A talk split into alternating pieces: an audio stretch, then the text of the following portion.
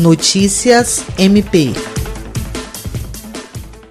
O Ministério Público do Estado do Acre, por intermédio da Promotoria de Justiça Cumulativa de Acrelândia, solicitou e teve atendida pelo Departamento Estadual de Água e Saneamento, DEPASA, na terça-feira, 7 de abril, a disponibilização de um caminhão-pipa com cloro, visando a desinfecção de superfícies profundas da Unidade Mista de Saúde do município. O pedido foi motivado por uma reivindicação do médico diretor do hospital e levou em consideração o fato de que o município não possui corpo de bombeiros e se situa mais próximo de Rio Branco, facilitando o envio do caminhão-pipa. O promotor de justiça Júlio César de Medeiros Silva, titular da promotoria do município, frisou a medida como urgente e necessária para diminuir os riscos de disseminação do Covid-19 no local, uma vez que a Crelândia já tem nove casos confirmados do vírus, sendo três deles dentro da própria unidade mista de saúde.